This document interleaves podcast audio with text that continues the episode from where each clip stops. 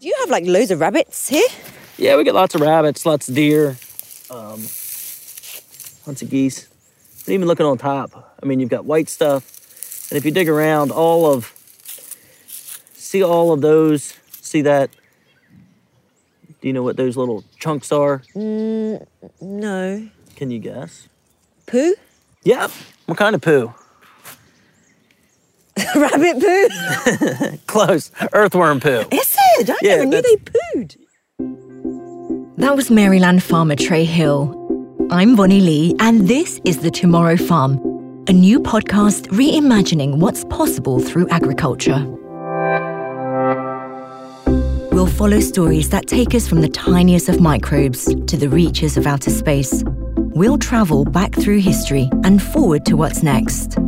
Along the way, we'll talk with guests from all over the world in an open conversation about ideas and innovations that can be as controversial as they are inspiring. I'm hoping there's one thing we'll agree on. If we can keep improving agriculture, we can keep improving so much more. I think we'll also agree that worm poo is a strange way to start. I didn't anticipate beginning here. I don't think anyone on our production team did either. The Tomorrow Farm is brought to you by the team at Bayer, and we had a healthy debate about worm excrement. But the truth is, this first episode really is about poo. And spoiler alert, not just from worms. Trey told us a story about the future of his farm, and all farms, I think. He has two children, and he's not sure if either one of them is interested in continuing the family business. He's a fourth generation farmer, but he's not pushing his kids. The worst thing you can do, Trey says, is force someone to farm. Then one day his daughter came to him with a school project. A local college was hosting a conference. They were inviting a select group of area students to attend. It was a big deal. and only two people from her class were allowed to go. Right. So they each had to write an essay for the, they had like seven kids that wanted to go. And she said, Well, I'm going to write an essay. And I said, Well, what's your essay going to say? And she's going to say, Well, I want to be a farmer, so I need to know about climate change. Interesting. I was like, Wow, there we go. That's a, that's a whole different way of thinking about what I do. Absolutely. Now, granted, it's because I'm talking about it all the time, you know, selling carbon credits and stuff. But I was like, This is what I hope that she does. If she wants to farm, that she's definitely thinking about farming differently than I did when I was her age. You know, less mechanistic and more flowing and less linear in a way that she's looking at things like how do we solve climate change? How do we make, you know, lower our environmental footprint and still do what we're doing? Um, so I thought that was that was kind of a neat day. Trey's farm wasn't what I expected a farm to be. From Baltimore, we crossed the Chesapeake Bay Bridge and wound our way through a number of quaint Maryland towns. Right behind his parents' house, the fields stop where the bay begins. They are right on the water. It's beautiful, even in the winter. Maybe it's the proximity to the ocean, or his children, or perhaps both. Maybe that's why Trey is thinking so much about climate change. When most of us think about climate change, we think about electric cars, or better yet, taking an electric bus. Maybe we wash our clothes in cold water instead of hot to conserve energy. We've changed all our light bulbs and hopefully won't change them again for more than a decade. We've realised that pretty much everything has a carbon footprint, including our actual footprints. How much energy went into making, marketing, and shipping my new sneakers? The challenge seems daunting, but there are innovations that give us all reasons to be optimistic. In Scotland, there's a team developing an ocean turbine that captures tidal energy.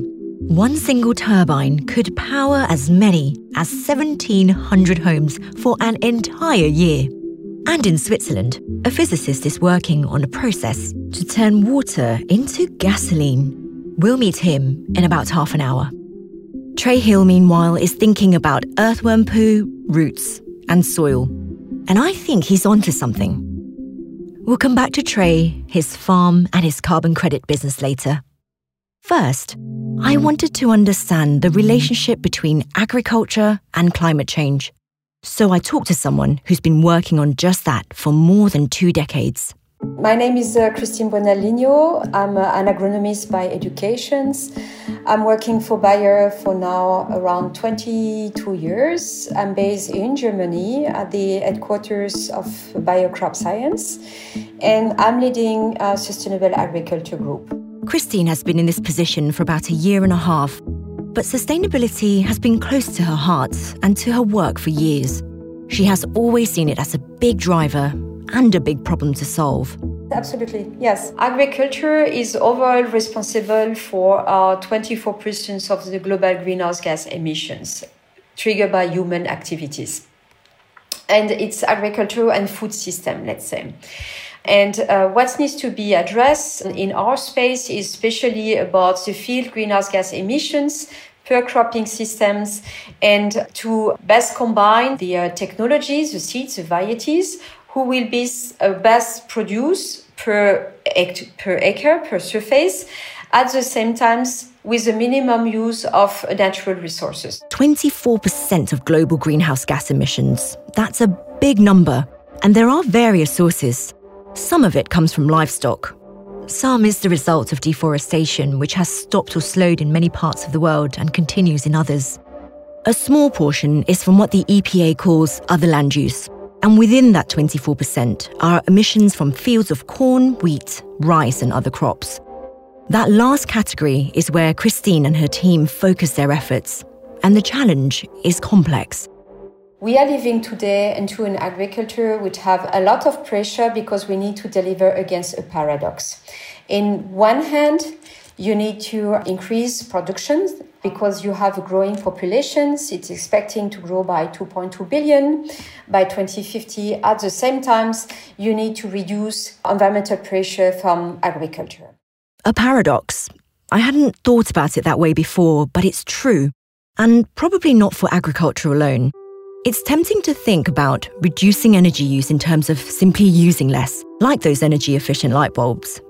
But at the same time, we're growing it's not just a matter of producing the same amount more efficiently, we need to produce more while using a lot less. Those 2.2 billion people Christine mentioned, that's an increase of about 28%. We've faced global food challenges before. In 1798, British economist Thomas Malthus wrote an essay on the principle of population. He argued that population growth would always naturally outpace food production. If left unchecked, we would consistently face mass hunger and starvation. It was unavoidable. His theory would become known as the Malthusian trap. His predictions, Malthusian catastrophes, while controversial even then, they've persisted. I'm going to give you a little bit of a maybe a wrong date here, but mid to late 60s, Paul Ehrlich published a book called The Population Bomb. That's Andy Knepp, He's the head of environmental strategy and industry activation at Bayer. And again, paraphrasing a little bit here, but but his prediction was in the population bomb. Look, it's sort of a Malthusian prediction. We don't have enough land to produce the food that we need to, you know, based on our current population growth predictions. And his specific sort of prediction was in the 80s, we're going to see mass starvation of millions, if not hundreds of millions, of people, particularly on the Indian subcontinent, because we just can't produce enough food for them. And the Green Revolution addressed that in a way that, that those predictions never came true. Wait, let's back up a bit. The Green Revolution, that's an entire episode of its own. Briefly, here's what happened. In the 1940s and 50s, agronomist, plant breeder, and agricultural superhero Norman Borlaug set out to help improve wheat production in Mexico. Farmers were fighting a losing battle against stem rust. Harvests were low. Borlaug crossed thousands of varieties to create disease resistant wheat, but he wasn't finished. By taking advantage of new fertilizer to improve the Mexican soils, he also wanted to increase the amount of grain per plant. He did, but they fell over. The extra weight made the new disease resistant, high yielding wheat plants too top heavy, so we crossed them with shorter varieties to breed sturdier, more productive, and more resilient crops. And it worked. Mexico became a net exporter of wheat. His approach was replicated all over the world. Borlaug was credited with saving a billion lives by increasing global food production. And in 1970, he won the Nobel Peace Prize. That, in a nutshell, is the Green Revolution. Except, Borlaug would be the first to remind us that he stood on the shoulders of giants who came before him and worked alongside him. That much of his work wouldn't have been possible without that new fertilizer. And that takes us back to the early 1900s, to German chemists Fritz Haber and Carl Bosch, to their Haber Bosch process, and back to my conversation with Andy Knepp. Haber Bosch was a, a process of very efficiently creating nitrogen fertilizer, cost effectively uh, making it available in, in, broad quantities. So before Haber Bosch, what did we do? Well, we, we went to uh, sometimes tropical areas of the world and we, we mined bat guano, was one of the key sources of, of nitrogen. And um, what is it? Bat, bat guano, um, bat droppings. See, I told you, more poo. So actually moving into caves or, or sometimes from seabirds, actually mining their, their excrement was, was very high in, in nitrogen. And we actually caused tremendous environmental harm prior to Haber-Bosch because there was a huge trade in this. It's an extractive sort of uh, procedure, clearly disruptive to native environments, native habitats for migrating bird species. If you can imagine going into a cave and mining bat guano, that's probably going to require some level of disruption to those bat colonies. So that was that was one of the ways that we sourced uh, nitrogen fertilizer. The other one would just be, you know, animal manure. And there we go again. Our poo counter is now up to four. Earthworms, bats, birds, and livestock. If you're still wondering how relevant is all this excrement, well, it was important enough to start a war. In 1864, Spain attempted to reclaim dominion over Peru and Chile steam powered ironclad warships fought a series of naval battles along the coasts of the former colonies. It was the Spanish South American War, but it was also known as the Chincha Islands War because that's where it started. Spain seized the islands in a shrewd strategic move. They were extremely rich in guano deposits. The mining operations there produced as much as 60% of the Peruvian government's annual revenue. The war had long since been over, but by 1913, the Haber-Bosch process had revolutionized the fertilizer industry. We no longer had to mine it, disrupt native ecosystems for it, or wage wars over it. We could manufacture it. The ability to increase soil fertility was a critical piece of Borlaug's Green Revolution puzzle. A billion lives were saved, but what does it have to do with climate change? The benefits of Haber-Bosch came at a cost what Christine would refer to as part of the paradox, and what Andy calls trade offs. If we want to talk about environmental costs, I mean, there's, there's multiple ways to look at it. Again, from a, from a climate change perspective, you know, the, the actual process, the Haber-Bosch process, is very energy intensive. And from a raw material perspective, you know, there's a there's an enormous carbon footprint related to the Haber-Bosch process. So much so that oftentimes when we think about how do we quantify the, the, the, greenhouse gas emissions related to corn production, the nitrogen component to it is one of the largest pieces. So it's the production Uh, of the of the nitrogen fertilizer through the Haber-Bosch process. The other piece of that is, you know, what what's the fate of the nitrogen in the environment? And one of the fates of nitrogen in the environment is to create nitrous oxide. Three percent. That's the footprint Andy was talking about. The Haber-Bosch process accounts for about 3% of the world's natural gas consumptions every year. And the production and use of synthetic fertilizers contributes about 3% of the annual greenhouse gas emissions. It's a trade off. Feeding a billion people takes energy. Something very interesting I learned from Andy, though. is not all crops require nitrogen fertilizer. Some of them can, well, create their own in a way. A soybean plant has this wonderful symbiotic biological relationship where there's there's actual organisms that grow in, in coordination with the soybean root and actually provide it nitrogen that it pulls from the air uh, in nitrogen gas form into a, a, form that's available for, for soybeans. For corn, we don't have that. It doesn't right. work that way. So does that mean soybean need even less Soybeans, nitrogen? we, we wouldn't fertilize nitrogen. Ah. Okay. Not at all. Right. Um, there's no need for it. But corn, we, we need to supply that nitrogen. I couldn't help but wonder though if corn could have a similar relationship at some point. There's an incredibly rich world of tiny bugs and microscopic organisms living in the soil beneath our feet. Millions upon millions of species, all with a role to play, a job to do. They have networks and relationships, some of them with corn. You know, there's this marvelous association. If you dig a corn plant up out of the soil uh, and you say, I'm going to wash the soil off of the root system, a lot of times there's, you know, corn, plant roots are, you know, these nice bright white colored plant material. A lot of times there's there's this sticky coating of soil that is actually very difficult to remove from the from the corn plant roots. And what that sticky layer of soil is is actually a lot of those biological organisms that actually form an association with the microscopic level of, of rooting that that, uh, that we don't see, but they're living in proximity. They call it the rhizosheath, and those those those organisms live in proximity with the corn plant. Again, the corn plant actually exudes some sugars, and so those microorganisms get a little bit of something for their proximity, but they also tend to give a little bit of something. They give a little bit of something in return. In some cases, Andy said that might be phosphorus, another important plant nutrient. But so far, not nitrogen. At least not at the levels that crops like corn, wheat, and rice require. With millions of organisms in the soil, it still made me wonder if there isn't one out there somewhere up for the task. Is it even possible? As it turns out, I'm not the only one who's curious. Bayer has partnered with a company called Ginkgo Bioworks to explore answers to that very question. In addition to finding the best microbes, they're asking another question Can we also enhance the microbe's ability to deliver nitrogen?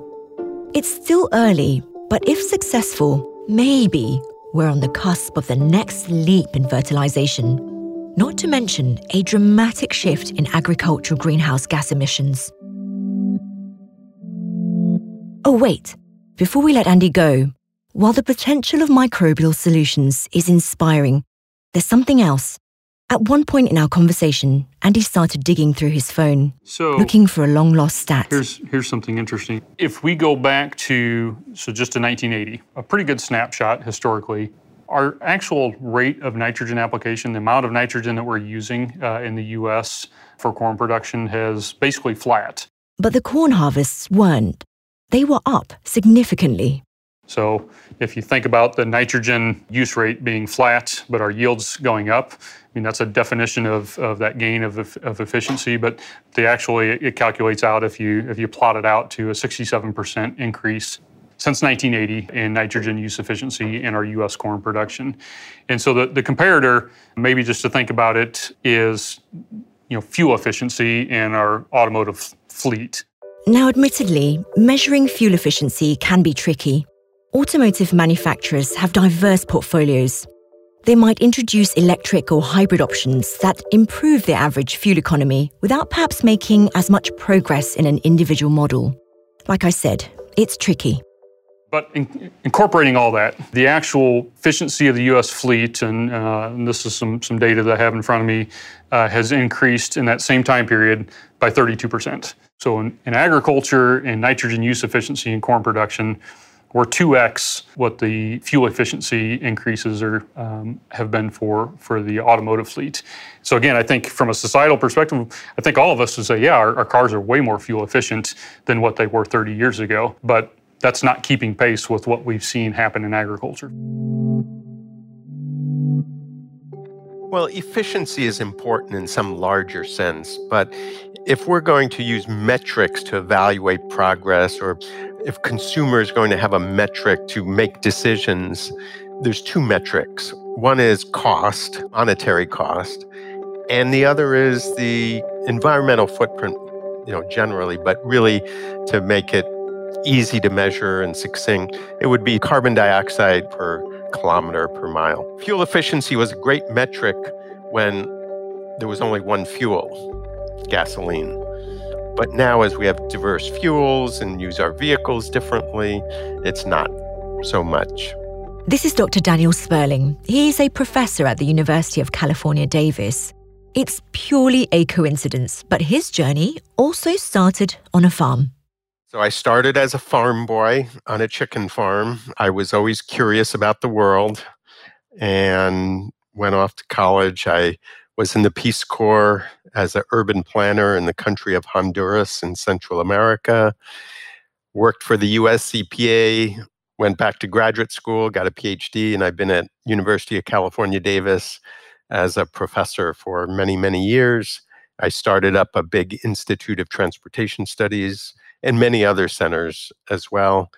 I was appointed to be a board member for the California Air Resources Board about 12 or 13 years ago. And in, in that role, I oversee all of the transportation climate policies for California. Wow. Now, that's certainly really a nice little synopsis of your journey. But what led you to transportation? Well, I started out focusing more on urban planning and and environment, and I realized that the transportation is so central to people's lives, mm. and it just really intrigued me. And at first, I thought, okay, I'm going to focus on mass transit. We're going to do something really good for humanity, but soon realized that it's much more complicated than that and so I did reconnect with my environmental interests. I mm-hmm. focused mm-hmm. on alternative fuels for many years, air pollution, and more recently, climate change. Transportation accounts for the largest share of greenhouse gas emissions of any sector. At least in the US, it does. In some countries, that's not true. In the US, it does. It's about a third of all of, of the greenhouse gas emissions come from transportation. And most of that come from our, our vehicles, our passenger cars. And so the question is how do we reduce the emissions from our vehicles? And the number one strategy by far is making them electric. Dr. Sperling has quite literally written the book, multiple books, in fact, on this strategy. In his vision of the future, every vehicle is electric, even small planes. But there's a second strategy as well. He wants us to drive less.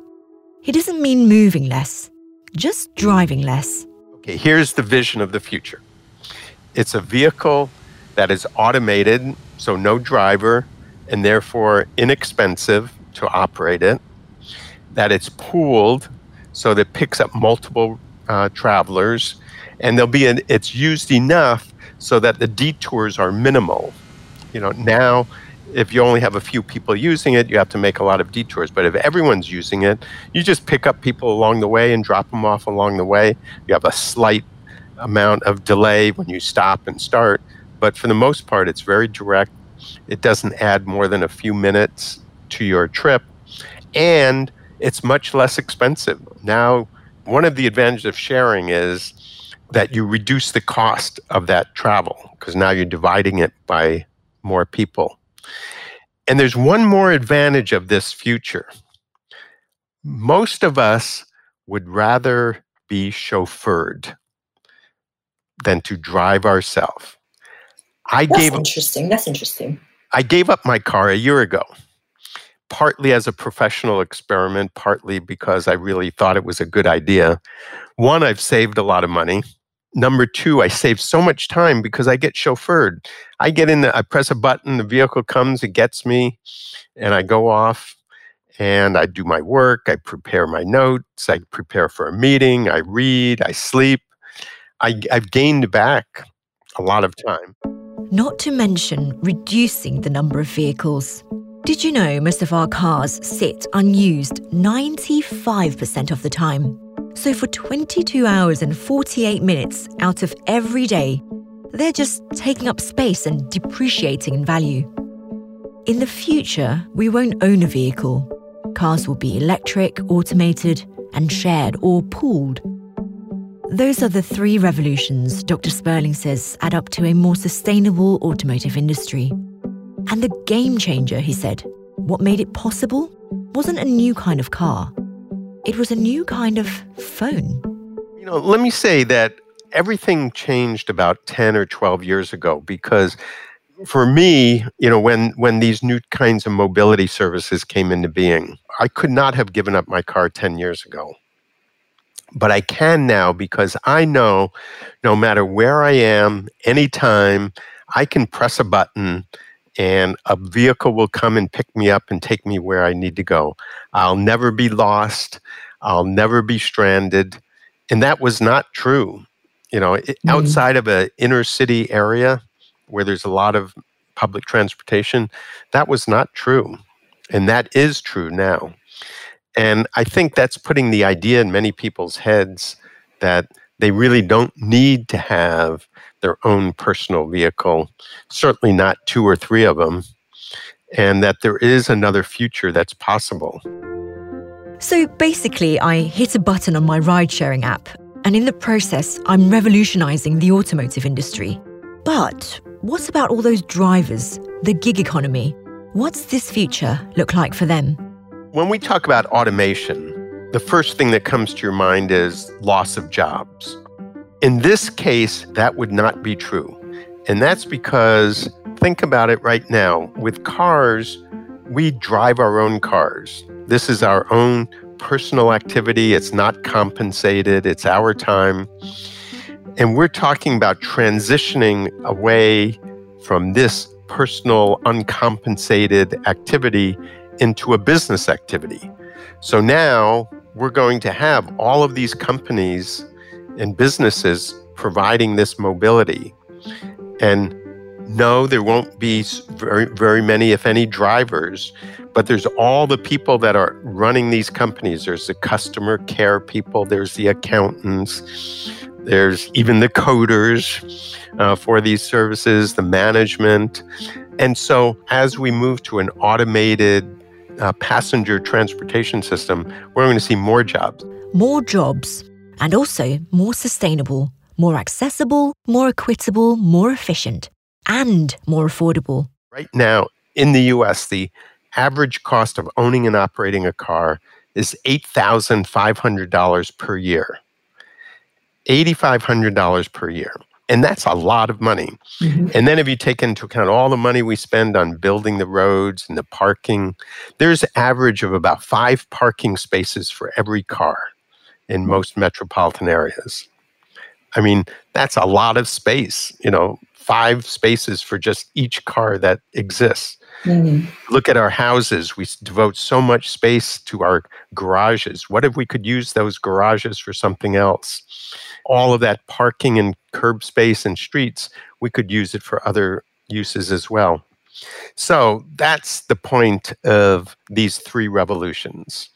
And that is bringing them all together in a way that we provide better mobility and accessibility, but at the same time have less vehicle use. I'm drinking the Kool Aid at this point. I mean, I'm in. Future, come chauffeur me around.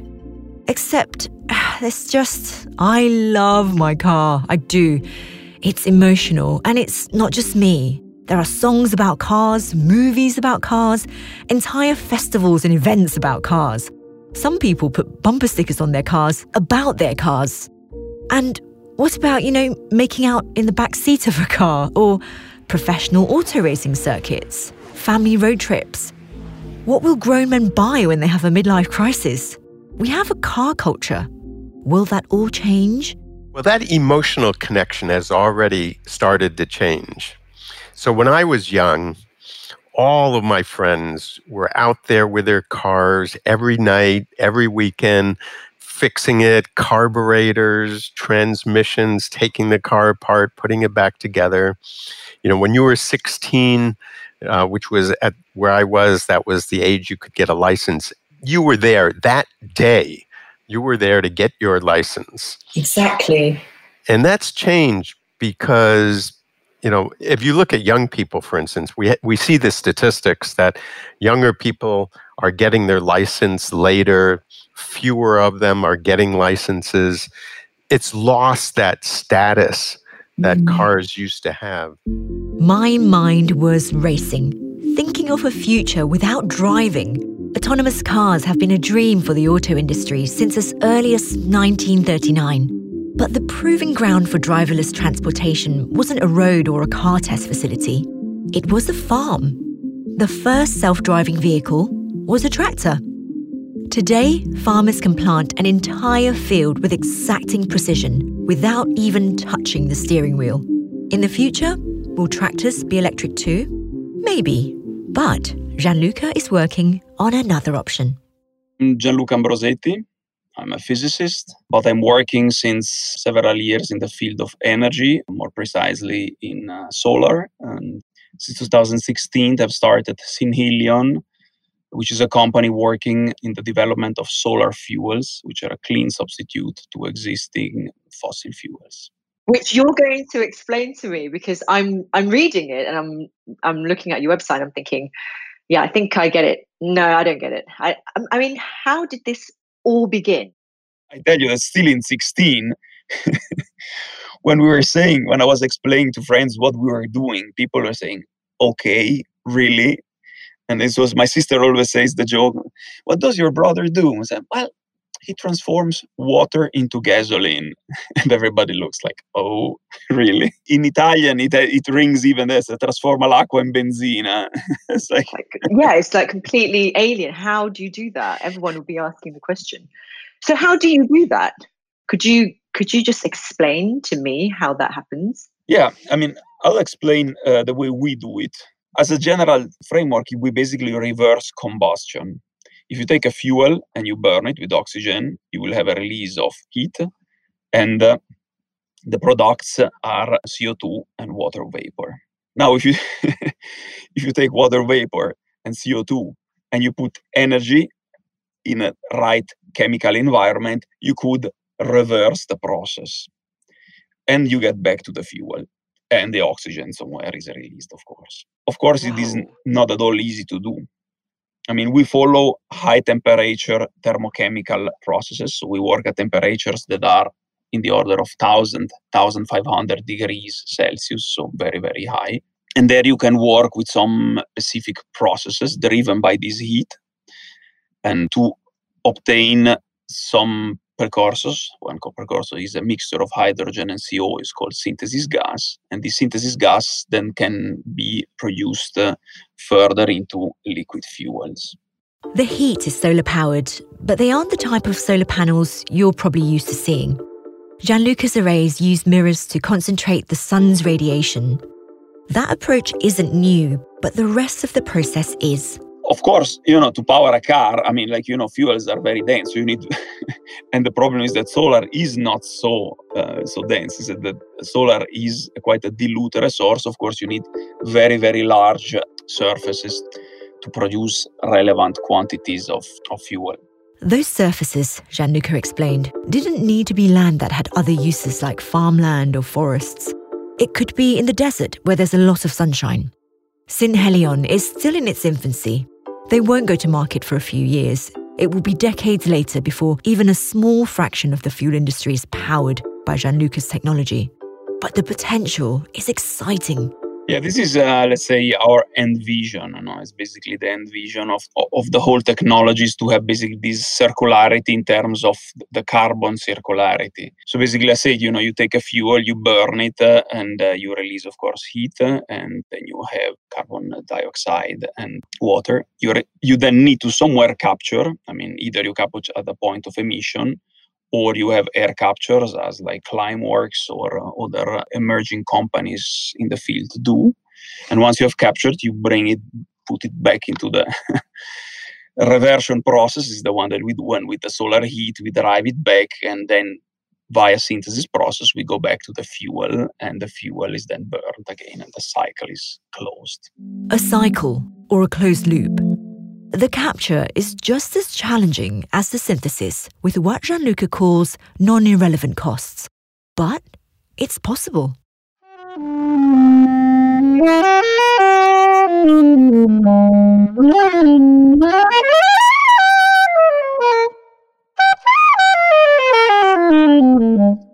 Okay, whenever you want, I can start.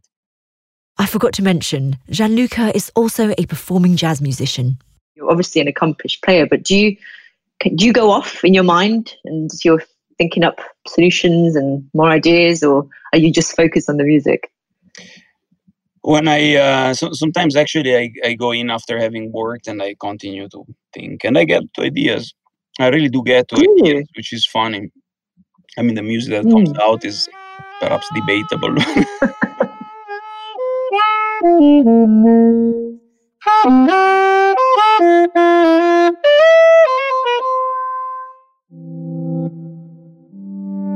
I could have listened to Gianluca play for hours on end, but it was time we head back to the farm to my new friend who helped us start this episode. This time, I'll let him introduce himself. My name's Trey Hill. I own and run Harborview Farms with my father. Uh, we're a large scale corn, wheat, and soybean grower right here in Rock Hall, Maryland on the Chesapeake Bay. He's a corn farmer, a wheat farmer, a soybean farmer, and a carbon farmer. I like to think of it as something that I don't know what you would call it. I don't know that I have an official term, whether it be climate smart or carbon smart or carbon farming. But yeah, what we're trying to do is put as much carbon back into the soil as we can every year. And then he sells it. It doesn't actually change hands, it stays in Trey's soil, but he sells a carbon credit. Who's buying? Well, not every company can reduce energy use to the same degree. Those that want to offset their footprint can purchase one of Trey's credits in a carbon marketplace. But how? How do you put carbon into the soil in the first place? Well, as a, as a plant grows, it pulls carbon out of the air and puts it back into the soil. That's what photosynthesis is. It's taking carbon and sunlight and water, combining them, and then turning it into carbon and sugar. Mm-hmm. So, what we're trying to do is replicate that on our farm, which is what, what we've been doing for years, is growing corn and soybeans. Unfortunately, if you till the ground, if you turn the ground over, all that carbon gets released back into the air, gets released back into the atmosphere. So we started to, to no-till. So we don't use any tillage. We never turn the ground. We never run a rotary tiller. What we do is we just direct seed directly into the field.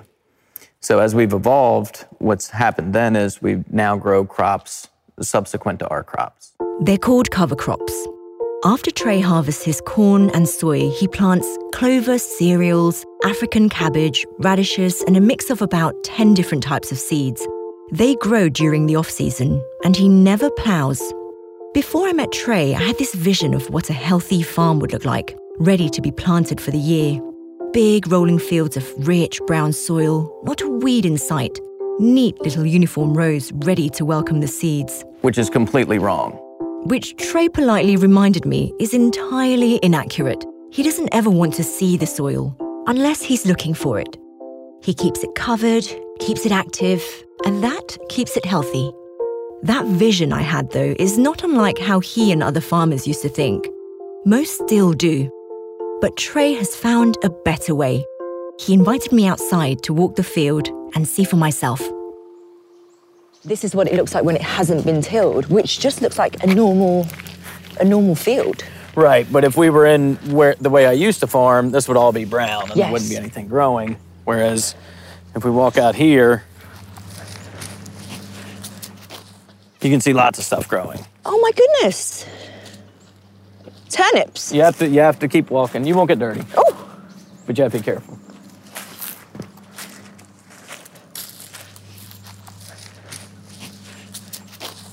so this is so not my idea of a farmed field because it just it just looks like a field. Right. So imagine what I'm going through as a farmer, thinking the same thing. Right. So if we walk out here, as you can see, we've got lots of different stuff growing. Let's find a good spot. Let's get right over here. But you can see the remnants of the corn, Right. the corn kernels. Trey doesn't plough, but occasionally he'll dig. He stuck his shovel in the ground and pried up a small chunk of his Maryland farm so we could both take a closer look at the world underneath. But see how pretty that is? And That see the color pretty. in the soil, see the diversity in the soil. That's what I like. I mean, and I'm looking can, down and I can see pink, purple, yellows, greens, whites. So much biodiversity in this one So, yeah, tiny I mean- bit that you've dug up. worm, worm. And that's just kind of indicators, kind of our key indicators. It's hard to mm-hmm. measure soil health, mm. but pretty much if you have earthworms, you have healthy soil. The earthworms, their channels can live up to 25 years. So if you look, take this earthworm pocket, soil's a little too crumbly. So what it'll do, so where this earthworm cavity is, mm. The roots will follow down in that cavity Right.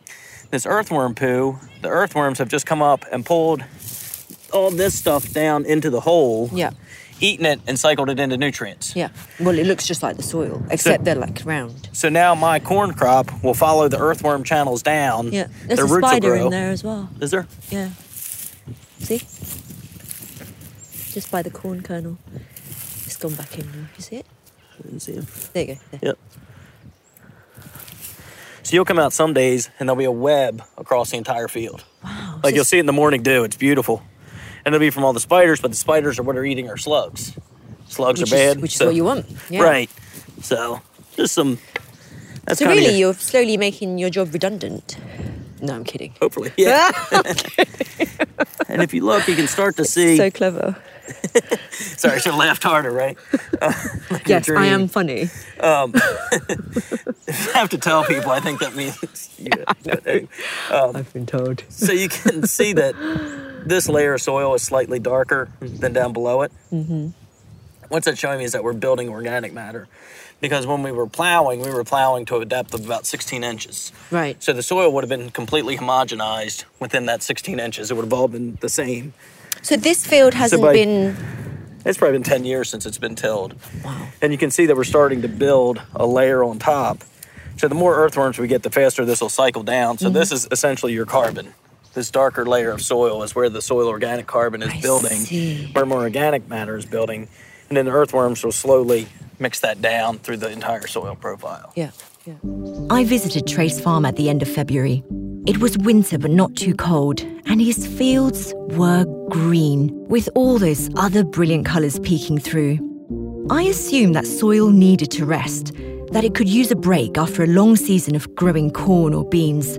But if there wasn't a farm on Trey's property, the soil wouldn't be taking any time off. It doesn't want to, he told me.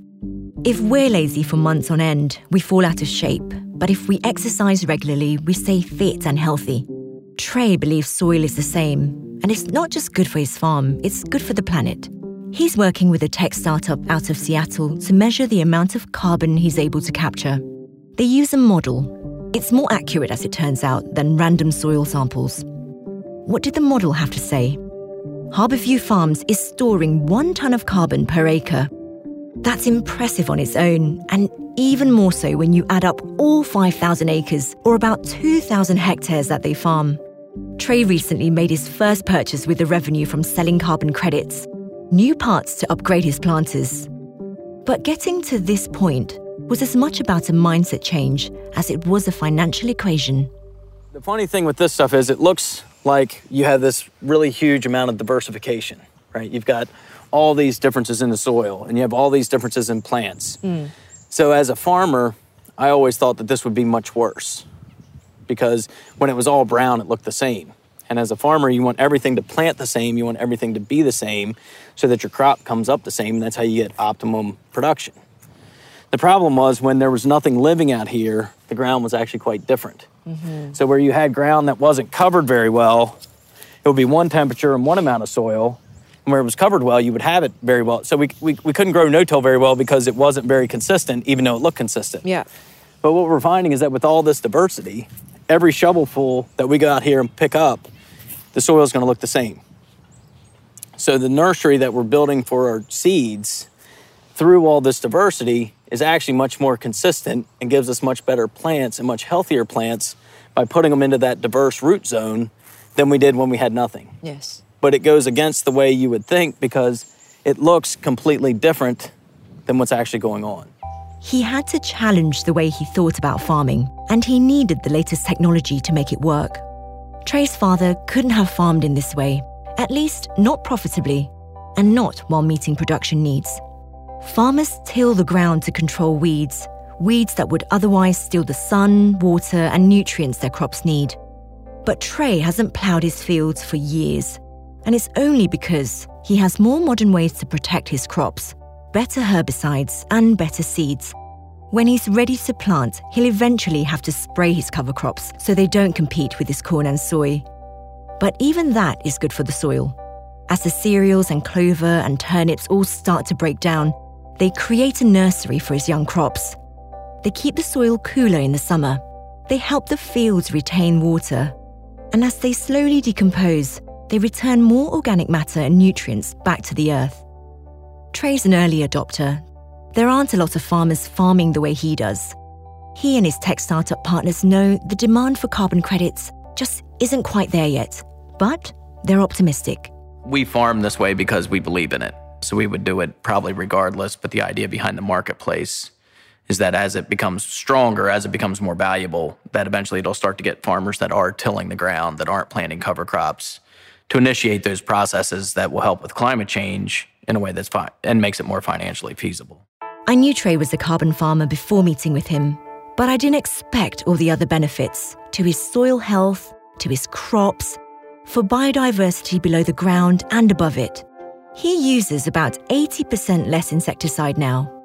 And while it required a psychological shift to make the transition, he says farming this way is less risky too. Before I said goodbye, I did what any self respecting girl who spent much of her life in cities like London, Madrid, and Kuala Lumpur would do. I asked him for a tractor ride. Okay, to be fair, I kind of guilted him into it.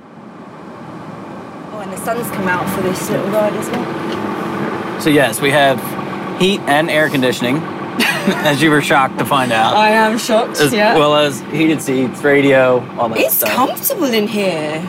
Yeah, it's a very yeah, comfortable. yeah. Oh, I could, I could do this.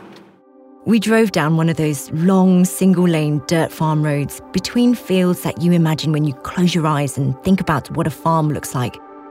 But in these fields, there was this huge flock of geese. The Canadian geese and all the wildlife like the cover crop. Oh my goodness, yes. So they're in there eating. They're all starting to fly north. So they're filling their bellies up before they, you know. And they like what, the clover?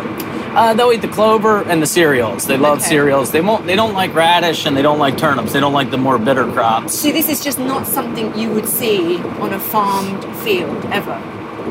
No, but you should. That's right. Right. As the tractor approached, the birds all took off in unison, as if they made a unanimous group decision. There were so many of them, you almost couldn't see the sky beyond. The 1980s doesn't seem that long ago. I'm dating myself here, but I still remember wearing leg warmers and making mixtapes. I had entire outfits that were neon and spandex. But since then, we've increased fuel efficiency by 32%.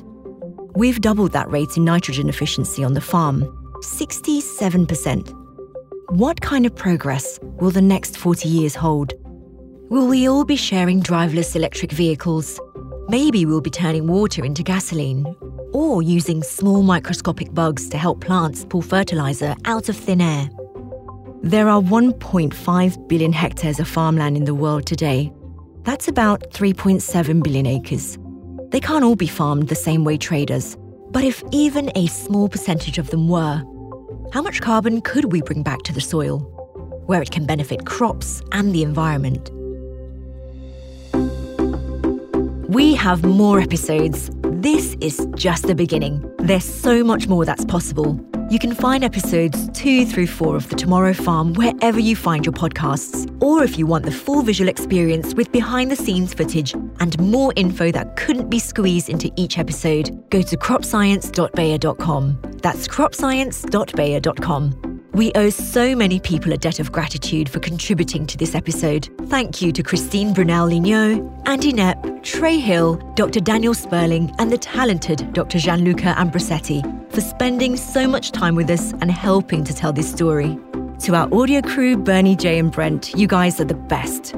We've had a video crew following us around as well. Sean, Kirsten, and Brandon, thank you for always finding our good side, my good side, and making us laugh along the way. None of this works without our producer, Thomas. And thank you to the team at Bayer who made this possible Beth, Danielle, Lindsay, Chris, and our road warrior, our leader every step of the way, Julia.